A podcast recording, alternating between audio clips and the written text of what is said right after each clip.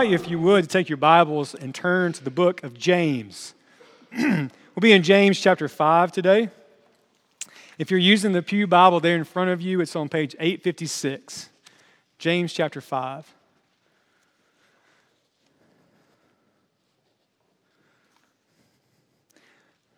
I'm going to read verses 7 through 12. James chapter 5, 7 through 12. James writes, Be patient then, brothers and sisters, until the Lord's coming. See how the farmer waits for the land to yield its valuable crop and how patient he is for the autumn and spring rains. You too, be patient and stand firm, because the Lord's coming is near. Don't grumble against each other, brothers and sisters, or you will be judged. The judge is standing at the door. Brothers and sisters, as an example of patience in the face of suffering, take the prophets who spoke in the name of the Lord. As you know, we consider blessed those who have persevered. You have heard of Job's perse- perseverance and have seen what the Lord finally brought about.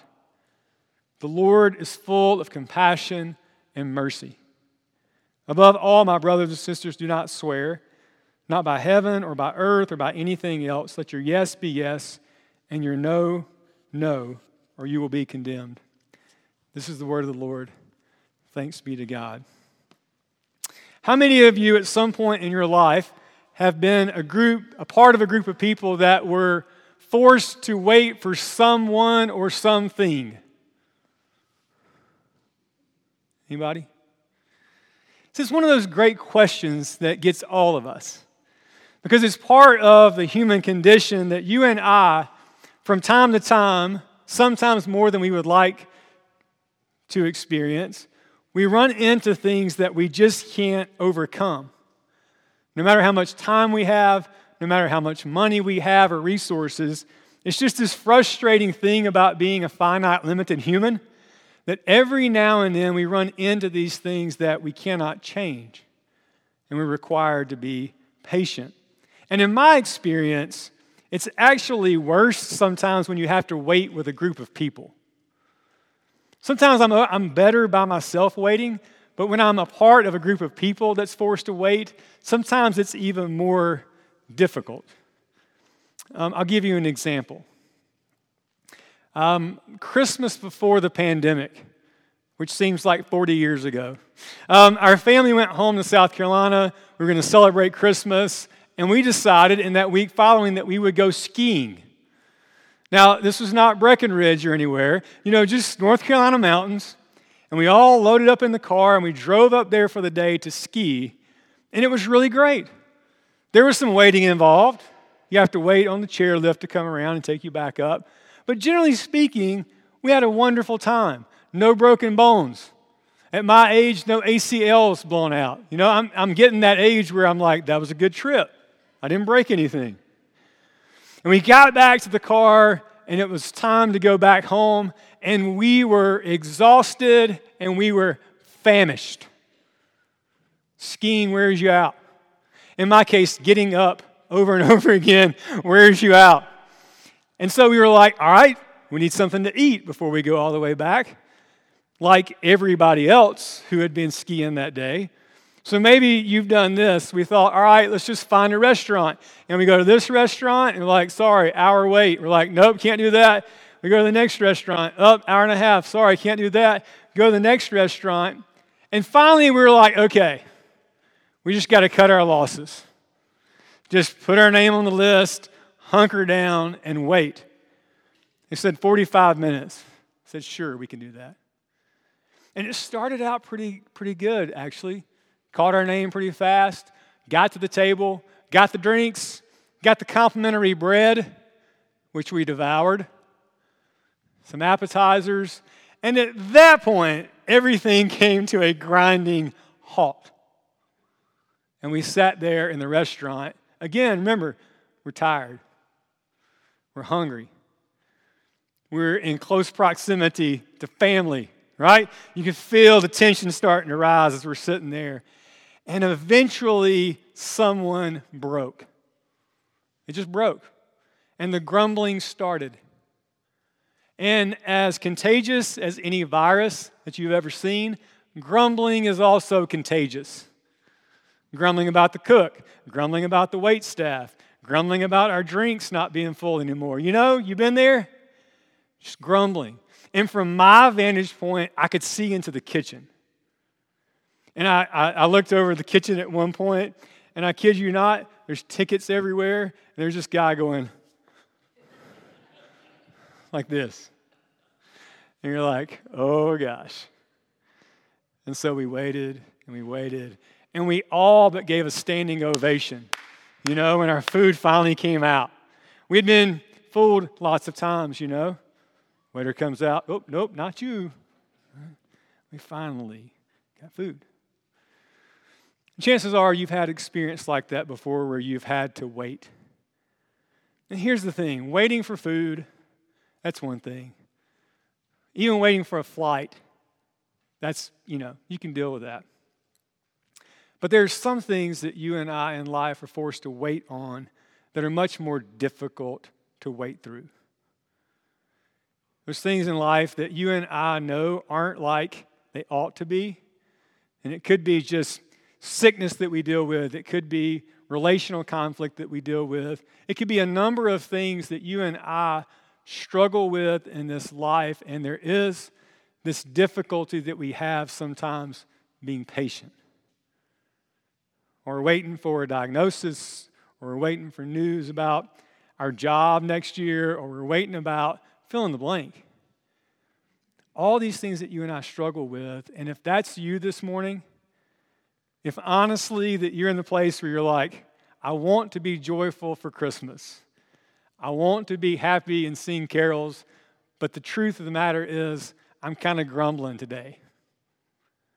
And I'm grumbling against God, and I'm grumbling against God's people, and maybe I'm grumbling against that old pastor up there. Maybe there are all these things in your heart that are causing you to grumble.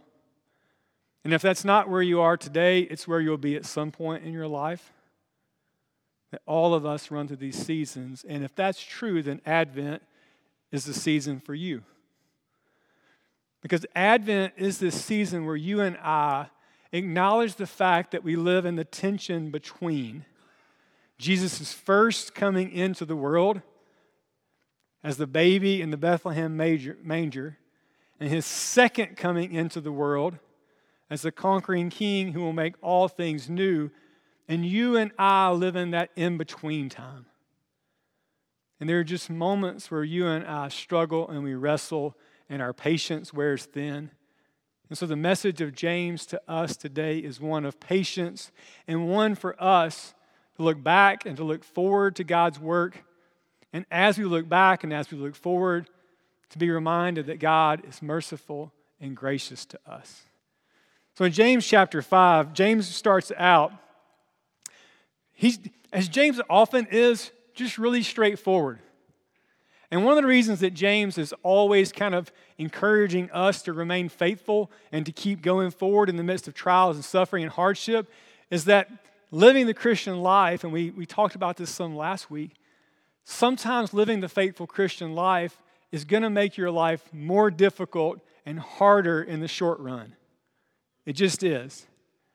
And so he's writing to say, as you're living into this faithful life, you're going to have to be patient. And so he starts out Be patient, therefore, brothers and sisters, until the coming of the Lord. And there's this, this truth in the New Testament that, that one day Jesus will return. And it may or may not be in our lifetimes, but in every season in which God's people live in the earth, we're called to live with this expectant hope and expectation that one day, maybe even today, will be the day that Jesus returns and completes his work of making all things new. Have you ever have you ever walked out looked at the sky and said, Is today the day? I, I, I have. I've walked out before and thought, and, and in more, more honest, tough moments, I've said, Hey, today would be good with me. Like, I'm, I'm ready. I'm weary. But you and I are called to live in expectation that the Lord is at hand, that he might come at any moment. And then he gives us these, these pictures. The thing I like about this passage, it's full of illustrations and pictures for us to wrap our minds around what James is saying. He says, See how the farmer waits for the precious fruit of the earth, being patient about it until it receives the early and the late rains. Now, here's, here's the thing I'm really glad that there's a place called Publix or Winn Dixie or wherever it is that you like to go get your victuals. Like, I'm glad that there is a place like that because I really believe that if I were called to grow all of my own food, that the Splon family would starve real quickly. Or he would be on your door, like knocking, like, hey, can we eat? But I know enough about farming to know that it takes patience and you have to wait. And he says, see how the farmer goes out and he, he does what he can, but then he has to do what? Wait. And the rain comes, and he hopes by God's grace that there will be growth. I've told you all this before that in my previous home, I tried to grow grass in my backyard several times. Tried everything seed, sod, whatever. It never grew, right? And there is this helplessness that you can do what you can do, but you can't make things grow, right? And in a, in a, in a similar way as you and I, it's likely the case probably that there are people in your life that you would love to see God's word take root and grow and produce fruit. Probably every one of us in this room has someone in our family or a friend that, that we would love to see them come alive to Jesus and His Word and grow. And there may be moments in our relationships with them where we think it's never going to happen. Right? We're trying and we're sowing and we're being as faithful as we know how, and to the best of our understanding, nothing's happening. And I think James says to us in those moments just be faithful to what God's called you to in this season and be patient. That God's called you to do what you can do, and ultimately, He is the one to give growth in that area. So, that's the first group of people that I think hear something from James in this passage about being patient and moving forward. Verse 8 You also be patient, establish your hearts, for the coming of the Lord is at hand. Again, the truth that the Lord is coming back. Do not grumble against one another, brothers and sisters, so that you may not be judged. Behold, the judge is standing at the door. Now, one of the things that you and I are tempted to do when life gets hard and we don't see the change that we want to see as soon as we would like to do, see it is that we start looking for people to blame and we grumble. And we look at people around us and we think, well, it's that guy's fault, or it's her issue, or I'm not seeing this because of these people. And I love this picture James gives of two people arguing and not knowing that someone is at the door. How many of you have ever argued with a sibling? And if the parents aren't there, it's like gloves are coming off, right? Like we're going to get into it if the parents aren't here. And, and just imagine how different it is that when you're arguing and you become aware that perhaps mom or dad is like just right there. Or they open the door and they pop in and you're like, and in your mind, you're like, how much did they hear? I don't know. In a similar way, you all, that we believe that God is present with us. And we believe that He's called us into a family of faith as brothers and sisters in Jesus, and that how we talk to and about each other matters to Him. Because we can kind of get fooled into thinking that God's not here sometimes, and that what we say He doesn't hear or care about or acknowledge. But the truth of the matter is, is that God is at hand.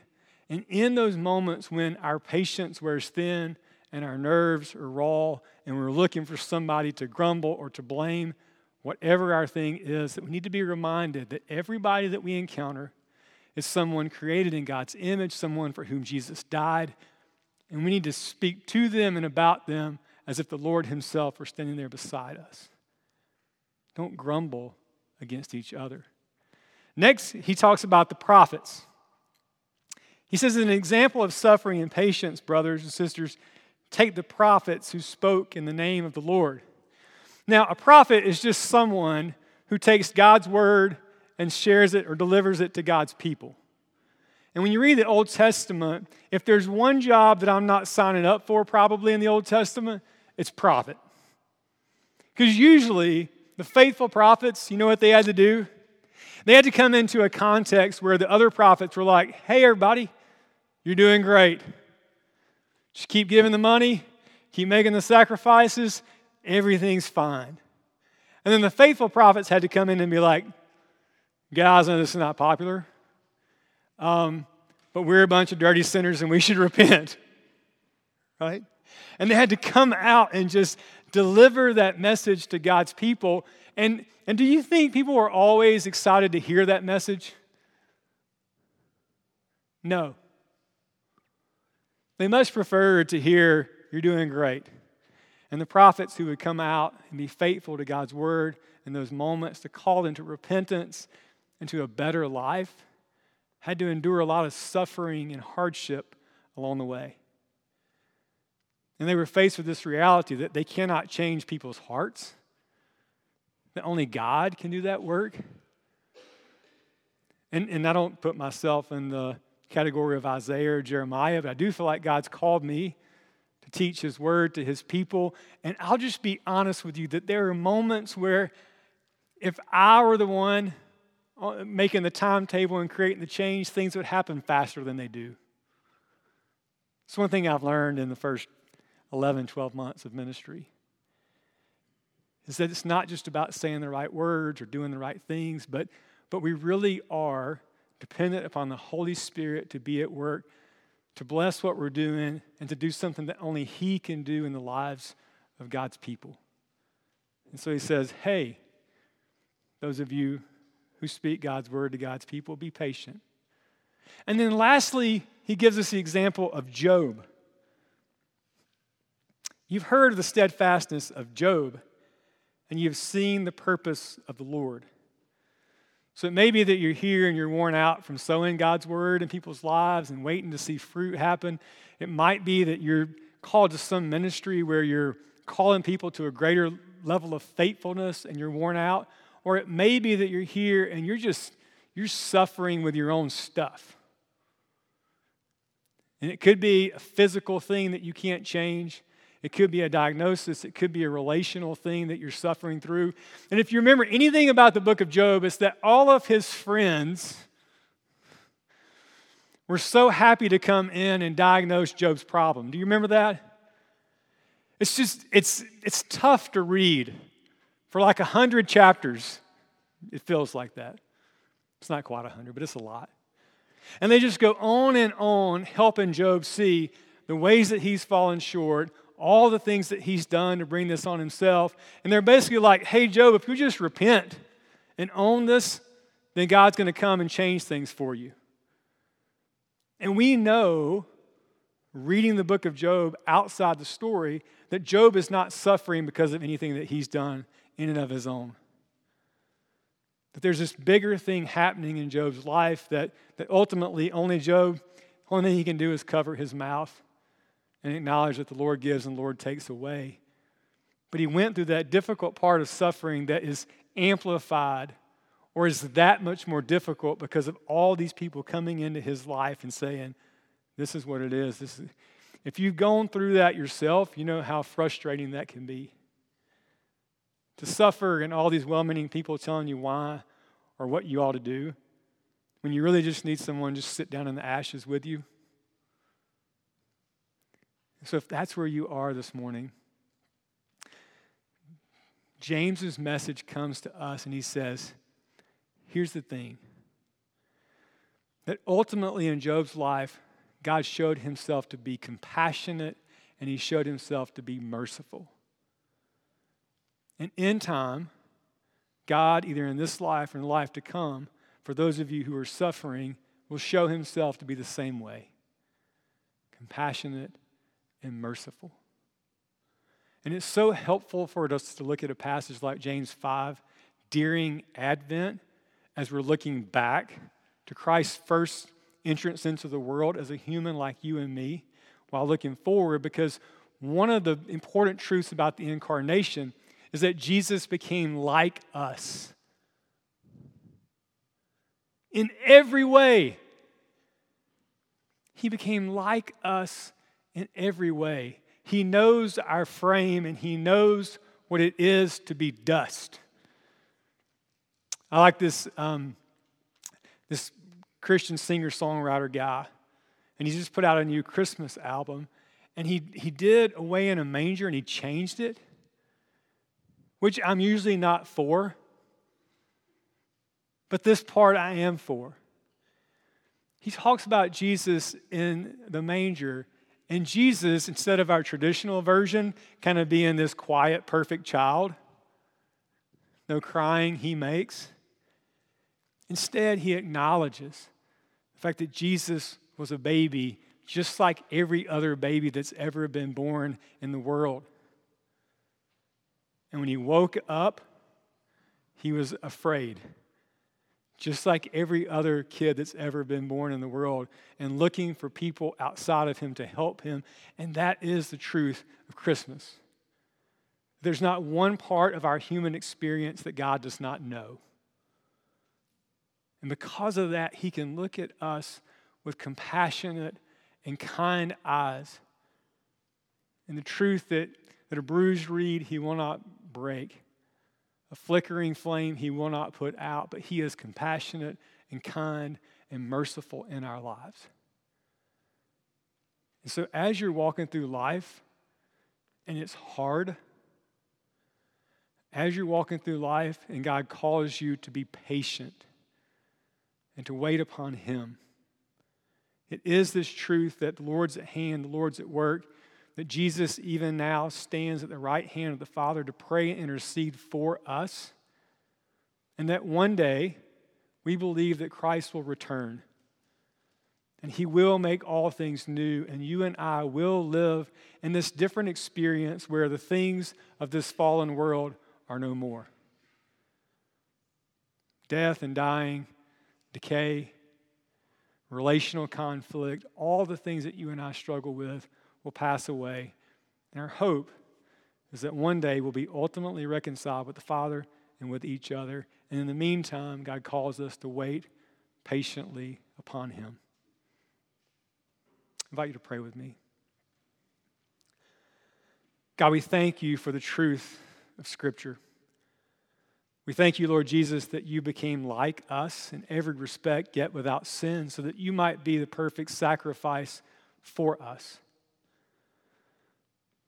We pray that you would help us in our struggles, that you would help us to be patient, that you would help us to trust that you are indeed a God who loves us with a steadfast, never giving up kind of love, and that you are compassionate toward your children. Give us the grace that we need to be compassionate to each other, to look to you for our hope and our strength, and to know that you are a God who is full of mercy for us. I pray for my brothers and sisters in Christ this morning that you would strengthen them in whatever place in their lives that they're struggling to wait upon you. That they would know and believe that you will indeed accomplish your good purposes in their lives.